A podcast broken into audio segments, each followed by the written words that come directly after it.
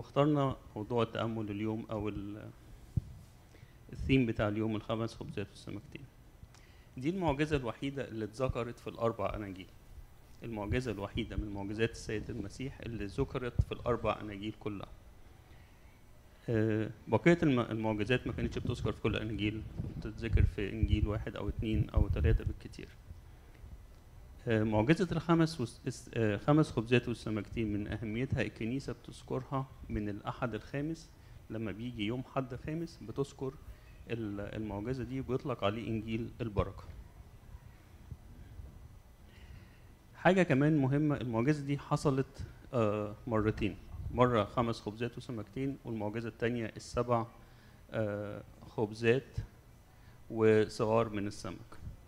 المسيح أشبع الجموع مرتين بس ودي يعني مش كل مرة كان بي بيشبعهم لكن كان ليها غرض. مش مش كل مرة المسيح بنمشي وراه عشان احتياجات مادية أو لينا آه، خيرات زمنية بس. حتى لما تلاميذه جاعوا خلاهم يقطفوا من آه، سنابل الحقل. وبعد كده حتى يلاقي إيه الجموع بيقولوا وكانوا مزمعين أن يخطف يخطفوه ويجعلوه ملكا لأنهم أكلوا من الخبز وشبعوا. المسيح عايزنا نقول إيه اطلبوا اولا ملكوت الله وبره وهذه كلها تزاد لكم. كمان معجزة الخمس خبزات والسمكتين هي معجزة خلق. معجزة خلق. بتشير للاهوت السيد المسيح. والكنيسة بتفكرنا بالمعجزة دي كل يوم في إنجيل الساعة التاسعة من صلوات الأجبية ودلوقتي هنبتدي نتأمل في شخصيات المعجزة. طبعا كانت آه، زي ما إحنا عارفين الشخصية المحورية أو الرئيسية زي ما كلنا متوقعين إن إحنا بنتكلم عليها دايما هي شخصية السيد المسيح. لكن النهاردة هنكتشف إن في أبطال تانيين وعايزين نلقي عليهم الضوء. فاسمحوا لي أنا هتكلم الأول عن شخصية السيد المسيح. اللي إحنا عادة بنتكلم عليها. زي ما إحنا عارفين وكلنا سمعنا قبل كده كذا مرة إن المعجزة اتكررت في الأناجيل الأربعة ب... بنفس تقريبا الأسلوب بنفس الطريقة. آه وده دليل على إن هي معجزة حقيقية. طيب لما ابتدينا نقرأ الآيات في الأناجيل الأربعة إن هي حقيقية ومؤثره لما ابتديت أقرأ في الأناجيل الأربعة عن الآيات اللي كانت بتتكلم عن السيد المسيح وابتدينا ناخد آية آية. لقيت حاجات كتير كده كده حبيت إن أنا أشارك الحاجات دي معاكم. أول حاجة ابتديت إن أنا آخد بالي منها إن السيد المسيح برغم إن مقدرته إن هو يعمل المعجزة دي لأن هو الإله القدير كان من السهل قوي إن هو يعمل الأكل ده أو يوفر الأكل ده للناس كل يوم لكن هو ما عملش كده. وبالرغم كده إن هو ما عملهاش مرة واحدة هو السيد المسيح عملها مرتين. فهو ما عملهاش كل يوم عشان ما يتعودوش إن هم يروحوا وراه ويتكلوا عليه إن هو يوفر لهم الأكل والشرب وما عملهاش مرة واحدة بس على أساس إن هي إيه تبقى حاجة يونيك ما تتكررش لأ ده أنا أنا ممكن أعملها مرة واتنين. فدوت كان بيوريهم إن أنا ممكن أعمل ده مرة واتنين وده كان بيمهدهم للي هيعمله يوم خميس العهد إن هو بقى أنا بأهلكم إن أنا أوريكم إن أنا بعد كده هقدم جسدي ودمي فداء ليكم على الصليب. هنا لما نقرأ الأناجيل الأربعة هنلاقي إن هو قبل ما يقوم بمعجزة إشباع الجموع كان عمل كان بيعمل إيه؟ كان بيعلمهم وكان بيشفي أمراضهم. وكان بيقول هنا فقابلهم وكلمهم عن ملكوت الله والمحتاجون إلى الشفاء شفاهم. وهو ده اللي الرب يسوع بيعمله معانا. فهو دايما بنلاقي في القداس إن هو اولا بيعلمنا في قداس الموعظين بيعلمنا في الأول. وبعد كده بيجي قداس المؤمنين فهو بيشفينا وبيخلينا نتوب. وبعد كده في الآخر بيقدسنا وندينا الإفخارستية أو التناول. فهو بيبتدي معانا تدريجيا بيدينا الكلمة وبيعلمنا وبيقبل توبتنا ويشفي أمراضنا وبعد كده بيناولنا ويقدسنا. في آية بتقول فرأى جمعا كثيرا مقبلا إليه هنا طبعا لما بنشوف إن هو شاف إن الناس دي جاية وبتمشي من بلد لبلد وكان في الوقت دوت كان عيد الفصح قرب فكانت ناس كتير قوي قوي كانت ماشية وراه عدد كبير.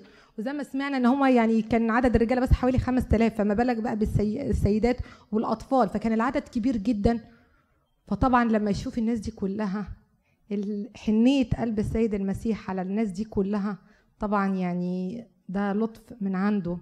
واللطف دي ثمرة من ثمار الروح القدس. فهنا السيد المسيح بيعلمنا إن إحنا نكون لطفاء نحن على من حولنا.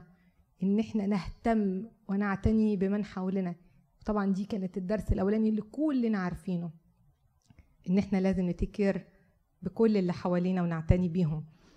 ودي كانت حاجة مهمة جدا جدا السيد المسيح علمها لنا إن هو يعني حتى الكلمة دي اتكررت مرتين إن هو فتحنن عليهم. من النقط المهمة قوي اللي حابة أشارككم معاها بيقول وكان الموضع خلاء والوقت مضى.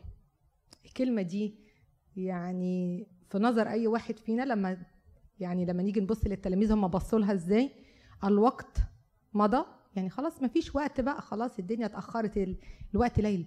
والموضع خلاء؟ يعني ما فيش مكان ولا وقت إن إحنا نتصرف ولا نعمل حاجة. لكن من وجهة نظر السيد المسيح قال لهم لأ. يدوهم أنتوا تاكلوا. يعني دايما المسيح ما عندهوش حاجة اسمها الوقت اتأخر. ما عندهوش حاجة اسمها المكان مش مناسب. عنده إن هو يقدر يخلق من المكان الخلاء دوت الفاضي يقدر يخلق أكل يشبع خمس تلاف. من الوقت اللي متأخر دوت إن هو قادر إن هو يكون فوق الزمن يجيب لهم أكل يكفيهم حتى لو الوقت اتأخر والمكان خلق. ودي بتخلينا نتعلم إن في حياتنا مهما كان الوقت اتأخر مهما كان الوقت مش مناسب بس دايما هو قادر إن يحل قادر إن يوجد الحل قادر إن يحط بصمة إيده وقادر إن هو يعمل المعجزة. فما تفقدش الأمل. في حاجة كمان قال لهم لا حاجة لهم أن يمضوا. يعني إيه لا حاجة لهم ان يمضوا يعني التلاميذ لما اتكلموا هم قالوا له خليهم يمشوا. ده جعانين الأكل اللي كان معاهم خلص. هم محتاجين ياكلوا ويناموا. ودي احتياجات بشرية زي ما اتكلمنا عليها قبل كده. يعني إيه إزاي مش محتاجينهم؟ فقال لهم لا حاجة لهم ان يمضوا بالرغم إن هو عارف احتياجاتهم إن هم جعانين وعايزين يناموا. بس هو كان أدرى إن ليهم احتياجات أخرى. ويمكن في الآية اللي قبل كده بيقول إيه؟ فلما خرج يسوع دي في مرقس 34 فلما خرج يسوع رأى جمعا كثيرا فتحنن عليهم إذ كانوا كخراف لا راعي لها فابتدأ يعلمهم كثيرا. هنا السيد المسيح كان حاسس إن لهما احتياجات أخرى غير الأكل والشرب. تخيل كده أنا لو قاعدة في اجتماع وجعانة قوي والاجتماع ده أنا مش محتاجة له. أنا هعمل إيه؟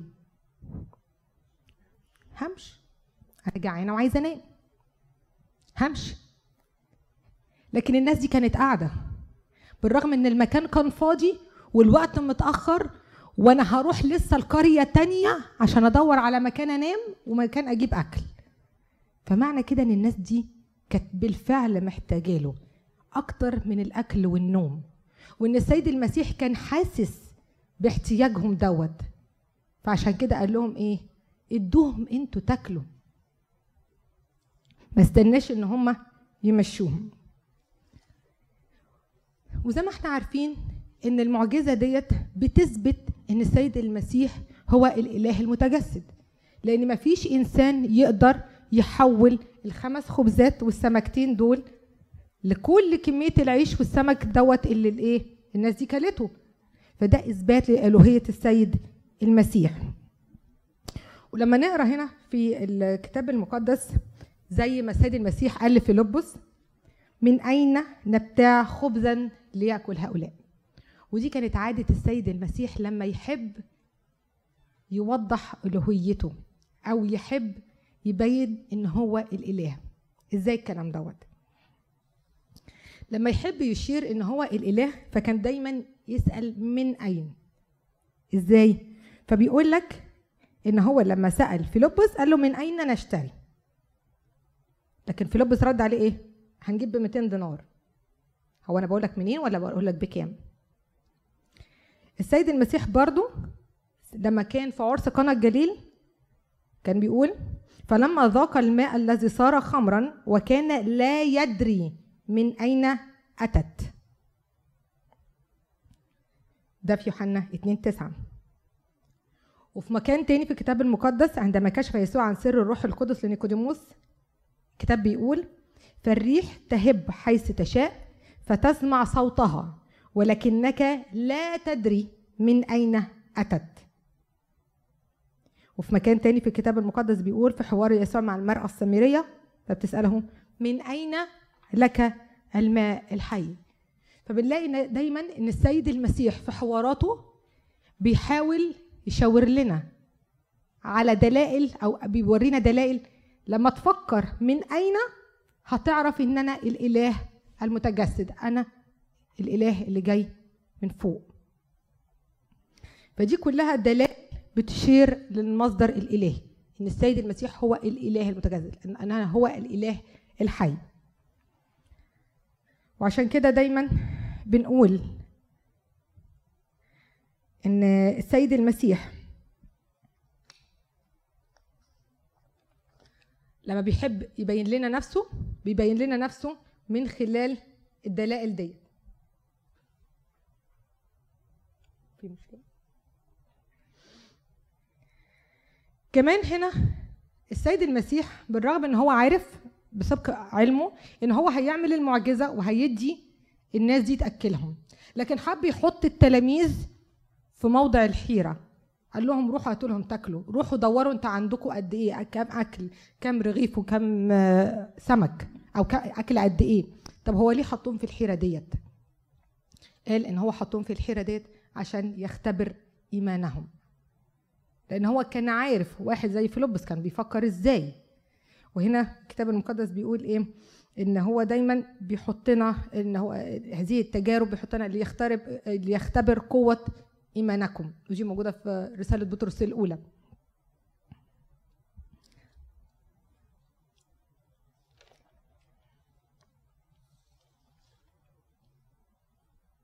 آخر جزئية عشان ما أطولش عليكم زي ما إحنا متعودين إن أي موقف الكنيسه بتحوله لطقس فإحنا عارفين إن سر آه الإفخارستية واخدينه من الكتاب المقدس. يعني عندنا مثلا في معجزة إشباع الجموع لما نبص على الترتيب اللي السيد المسيح عمله إن هو أخذ السمك من التلاميذ مثلا وبارك وكسر وأعطى التلاميذ والتلاميذ هم اللي أعطوا الجموع. وده اللي الكنيسة بتطبقه في القداس إن الأب الكاهن هو مستلم الذبيحة. فهو اللي بياخد وهو اللي بيكسر وهو اللي بيوزع على الشعب التناول. مش الشعب هو اللي بياخد وبيتناول بإيده. فاحنا كمان في الطقس بناخده من الكتاب المقدس مش بنخترع حاجة من عندنا. وزي ما نيفين قالت لنا الأسبوع اللي فات في سلطان لايت في آخر آية في المعجزة لما السيد المسيح قال لهم اجمعوا الكسر الفاضلة لكي لا يضيع شيئا هنا ده إثبات إن دي معجزة حقيقية. ما هياش مجرد إن الناس كان معاها أكل لأن دي كانت برضو من ضمن الاعتراضات إن بيقولوا إن الناس كان معاها أكل وطلعوا كلوا مع بعض. لا إن الكسر الفاضلة ديت كانت دليل على إنها معجزة حقيقية وإن السيد المسيح أمرهم إن هم يجمعوا الكسر على أساس إن هو برضو كمان بتورينا إن ربنا بيبارك في الحاجة القليلة اللي هم الخمس خبزات والسمكتين وبقى كتير اللي هو أشبع ال 5000 وتبقى منهم 12 وفا ميرسي خالص ربنا يعوضكم. دلوقتي مع الشخصية الثانية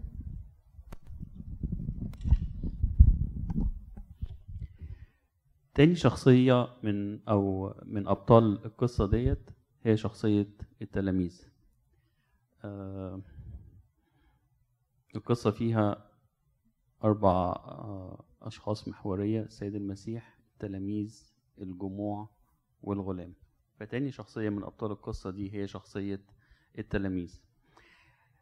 في إنجيل مرقس الكتاب بيذكر إيه؟ إن التلاميذ كانوا لسه راجعين من إرسالية كرازة وإنهم كانوا بيقدموا لربنا زي تقرير هم عملوا إيه و... والمعجزات اللي عملوها والتعليم اللي علموه وكل حاجة هم فعلوها. دي ربنا بي يعني أو التلاميذ بي بيشيروا إن إحنا لازم يكون لينا حوار يومي مع ربنا؟ عملنا إيه في يومنا؟ إيه اللي عملناه صح إيه اللي اتعلمناه آه، بنقدم له زي كشف حساب. كمان المسيح قال لهم استريحوا آه، قليلا يعني. وبرضه كان درس تاني التلاميذ اتعلموه إن الرعاية وإن إزاي يهتموا برعايتهم ويسعوا إن هم يريحوا. في المعجزة دي آه، في إنجيل متى زي ما قلنا اتذكرت في أكتر من آه، في كل الأناجيل في إنجيل متى بيقول إيه؟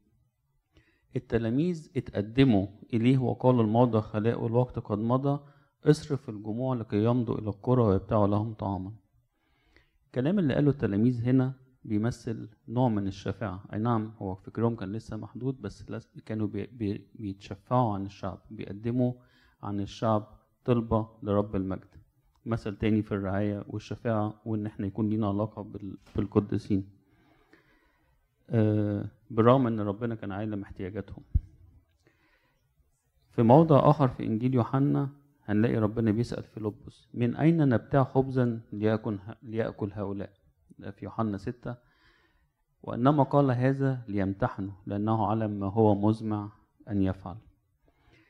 برضه هنا ربنا كان بي لسه بيختبر تلاميذه وبينميهم وبيعدهم إن هم يكونوا رعاة ورسل وأساقفة وآباء كنايس ومبشرين العالم كله. هو كان عارف هو هيعمل إيه بس عايزهم يشاركوا معاه في في العمل. التلاميذ بفكرهم المحدود وكان نقدر نقول ممكن لسه إيمانهم ما كانش لسه قوي قوي كان لسه عندهم شك بالرغم إن هم كانوا لسه جايين من رحلة وكرازة وإخراج شياطين ده برضو في نوع من التذبذب اللي موجود في حياة ال- البعض. بنطلع شوية وبننزل شوية. فقالوا له الحل اللي عندنا. إحنا من- دول ما يكفوهمش إن إحنا فيلبس قال له ما يكفوهمش إن إحنا نجيب لهم خبز بمئتي دينار. هنا كان لسه برضو ربنا بيعد آه، تلاميذه. مرحلة تانية اندراوس واحد من التلاميذ ودي برضو مجموعة تانية قال له إيه؟ طب ده هنا في واحد معاه خمس أرغفة وسمكتين ولكن ما لمثل آه، ما هذا لمثل هؤلاء؟ يعني دول هيكفوا لإيه يا معلم؟ برضو تفكير اندراوس وبقية التلاميذ هو ده اللي معانا هي دي إمكانياتنا هي دي قدراتنا. ده كل اللي إحنا بنعرف نعمله. بعض مننا بيبقى كده هو أنا هقدر أعمل إيه؟ بعض مننا بيفكر زي التلاميذ كده هو أنا هقدر أقدم إيه؟ ده أنا حيلتي وزنة واحدة أروح أدفنها وإيه لما تيجي في اليوم الأخير أقدمها لك دي الوزنة اللي أنت اديتني ربنا مش عايز كده. ربنا عايز إن إحنا نشترك معاه في العمل وهو هيبارك. وده الدرس اللي اتعلمه التلاميذ في في القصة دي. أجمل حاجة في القصة دي من جهة التلاميذ هي طاعتهم لسيد المسيح. بعد ما قدموا آه، الغلام جاب الخمس خبزات والسمكتين قال لهم طب خليهم يتكئوا فرقا فرقا 100 150 50 طاعة عمياء التلاميذ أطاعوا السيد المسيح في حتى الطلبة ما كانوش عارفين ما كانوش لسه شافوا حاجة. المسيح ما كانش لسه بارك ما كانش لسه كسر ما كانوش شافوا البركة حصلت. لكنهم أطاعوا طاعة عمياء وأتكأوا الناس زي ما زي ما رب المجد قال لهم. بعد ما قطعوا نالوا بركة تاني إن هم قدموا للشعب. ربنا أكرمهم في عيون الشعب. ادالهم مجد وكرامة وخلاهم يقدموا ويشتركوا معاه في العمل. آه، البركة وال- والكرامة وال- والمجد اللي خدوه التلاميذ ما فضلش عند كده. لا ده كمان بعد ما خل... بعد ما خلصت المعجزة والناس أكلت جمعوا اثنى عشر كفة مملوءة. يعني ربنا اداهم بركة في نهاية آه، تعبهم. آه، كل واحد من التلاميذ عمل الدور اللي عليه. كل واحد من التلاميذ عمل الدور اللي عليه زي ما ربنا قال له. ودي حاجة اتعلمنا إن إحنا كل واحد لينا ليه دور في الكنيسة وليه دور في في في الدنيا وليه دور في الخدمة لازم يقدمه ايا كان الدور بتاعك صغير ايا كان حتى لو خمس خبزات وسمكتين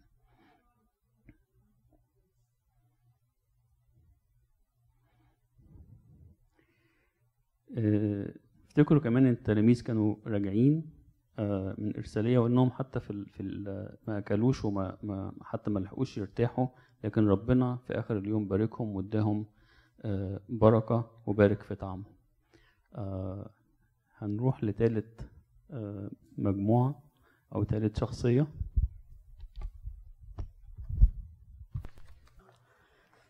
في لحظة من الزمان أخدني عقلي في رحلة عبر السنين والأيام. رجع بيا حوالي ألفين سنة. ذهبت إلى قطعة أرض منبسطة سهلة خضرة يكسوها عشب رد أخضر. قرب مدينة صيدا في الجليل عند نهر الأردن. رأيت آلاف من الجموع رجالا نساء أطفالا يمشون سيرا على الأقدام نحو هذه الأرض الخلاء. تقدمت وسألت امرأة تسير وهي مسرعة نحو المكان. لماذا الجمع الغفير؟ ولماذا هم يجرون؟ أجابت. ألست تعلمي أن يسوع موجود هنا؟ نحن نحبه ونريد أن نستمع إليه. سألتها. من أين أتيت أجابت مدينة مجاورة تبع حوالي خمس أميال أو أكثر أشارت إلى باقي الجموع الوافدة وقالت إنهم آتوا من مدن أخرى بعضها بعيد أيضا. تعجبت من منزل المنظر والجميع يركضون سيرا على الأقدام. قالت لي السيدة لماذا تتعجبين؟ تعالي وانظري. إن الذي رأى يسوع وسمع كلامه وتعليمه لابد أن يحبه. في الحب تهون الصعاب المشي يهون والتعب يهون. خجلت من نفسي ومشيت مع المرأة التي كانت تركض مع الجموع تسابق الرجال. رأيت الأطفال والغلمان يتسابقون لكي يصلوا بقرب من حيث يسوع جالس.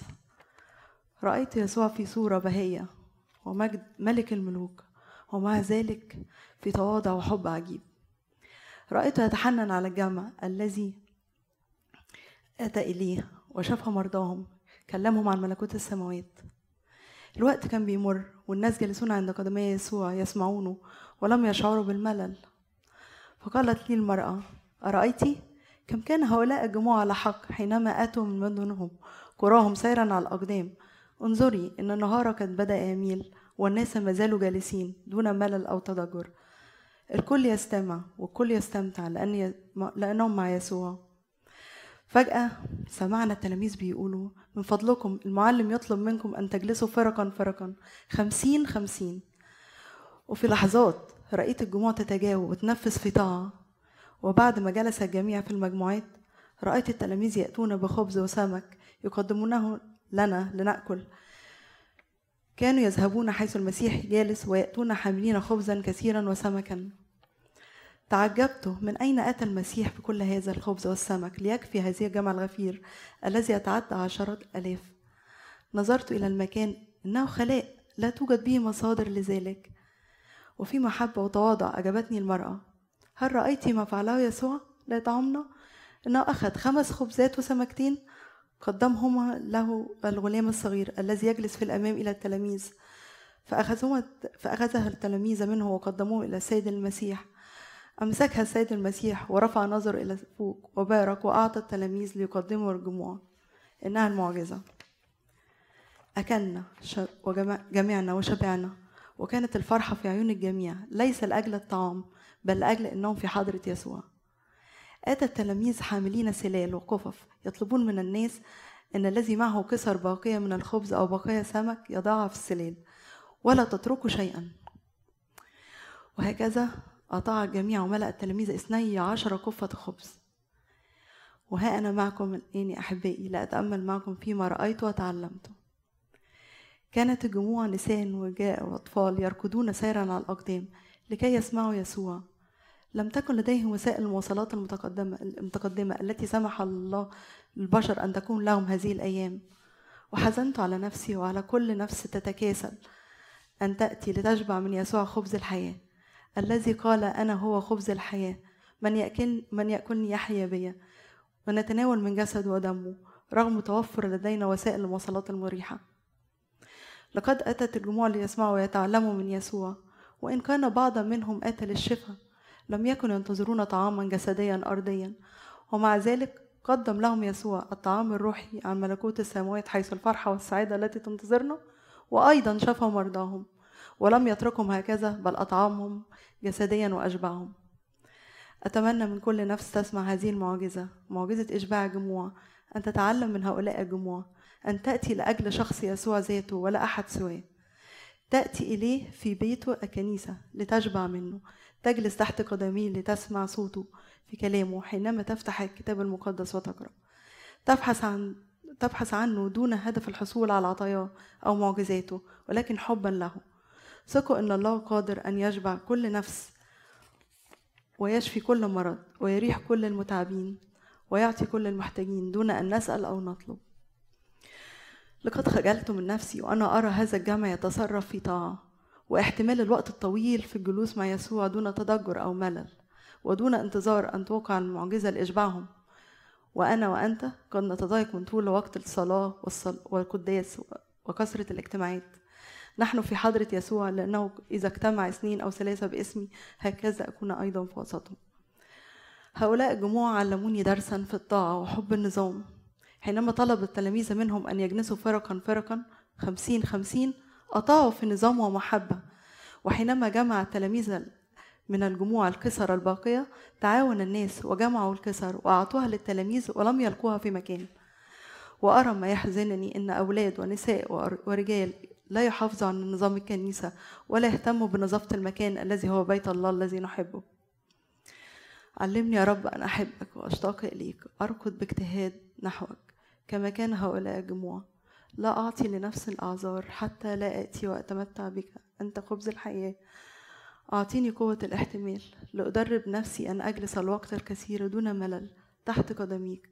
أعطيني الحكمة والفهم لكي نكون في طاعة ونحافظ على موضعك المقدس. في أجمل صورة تليق بك يا ملك الملوك. رب يسوع أمين.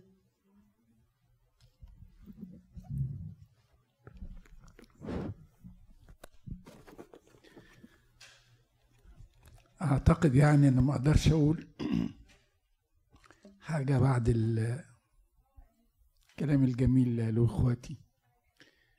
لكن يعني أنا أقول حاجة بسيطة بس. يعني في أربع دقايق مش هزود عليكم أو خمس دقايق. أنا هتكلم على أصغر شخصية كانت موجودة.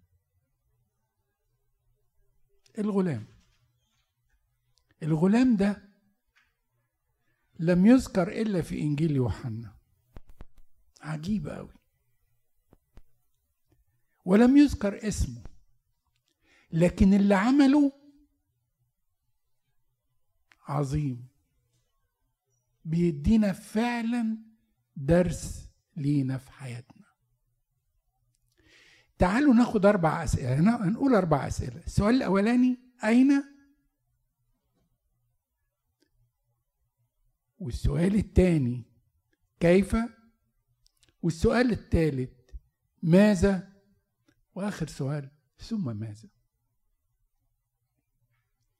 تعالوا نشوف أين. أين كان هذا الغلام؟ كان قاعد فين؟ تخيلوا كده. خمس تلاف رجل غير النساء والأولاد وبيقدر العدد حوالي أكثر من عشر تلاف نفس موجودة. العشر تلاف نفس دول يقعدوا في مكان قد إيه؟ تخيلوا كده المكان. مساحته تبقى قد إيه؟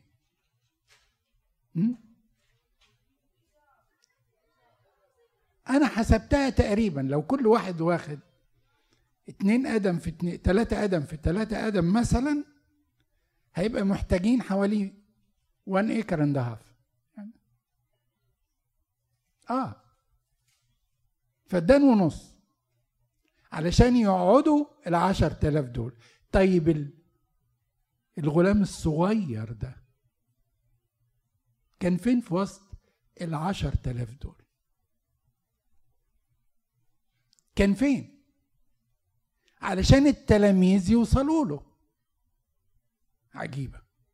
في وسط عشر تلاف ده لو في وسط الكنيسة ال 400 اللي موجودين أو 350 عشان ندور على حد يعني شوفوا وصلوا له إزاي؟ هل التلاميذ قعدوا يسألوا الناس حد معاه أكل يا جماعة؟ تخيلوا كده؟ طب ما هم عارفين انه ما معهمش اكل ما سألوش. لكن الطفل ده كان قاعد فين؟ حد يقدر يقول لي الطفل ده كان قاعد فين أو الغلام ده كان قاعد فين؟ بالظبط. كان قاعد قدام. خلي بالكوا قاعد قدام دي في وسط عشر تلاف جايين. واحد جاي قاعد يقعد قدام. أكيد عنده اهتمام.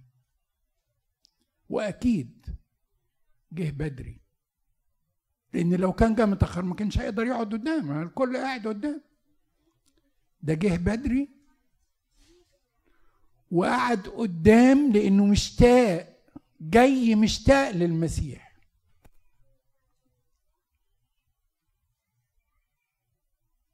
طب إزاي عرف لأنه قاعد قدام التلاميذ بيسألوا السيد المسيح هو مركز في مين؟ في شخص يسوع. فيش حاجة بتشغله تاني. ودانه وعينيه على مين؟ يسوع المسيح. ده هو جاي. ده جاي على فكرة لوحده. ده توقعي. مامته مش معاه ما حدش معاه لأنه جايب أكله معاه. لو كان جاي ماما مامته وابنه كانت هي اللي جايبة الأكل طبعا معاه. ده هو جاي لوحده. ومعاه أكله. إيه ده؟ وقاعد قدام ودنه وعينيه على يسوع. باصص ليسوع لكل كلمة ولكل حركة بيعملها.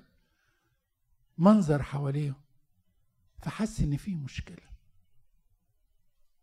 حسهم بيسألوا والمسيح بيسألهم أعطوهم أنتم لياكلوا طب منين؟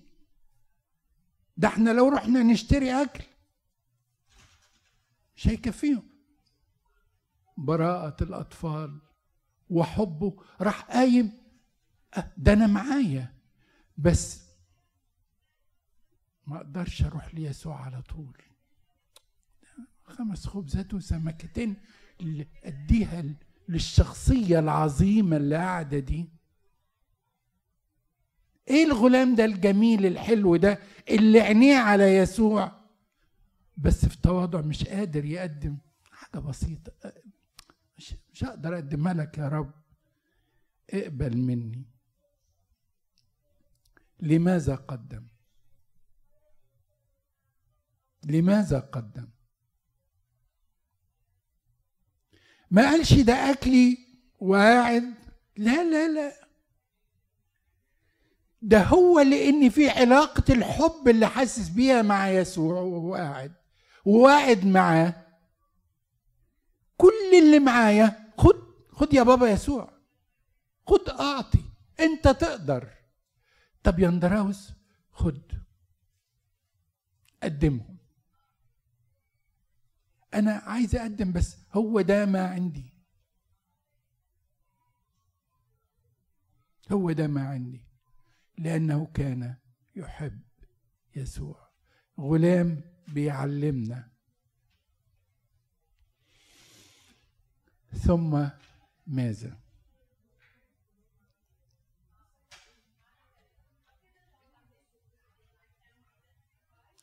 ثم ماذا؟ ثم ماذا هذا الغلام يقول لنا اليوم في هذه المعجزة؟ أتى مبكرا. أتى مبكرا.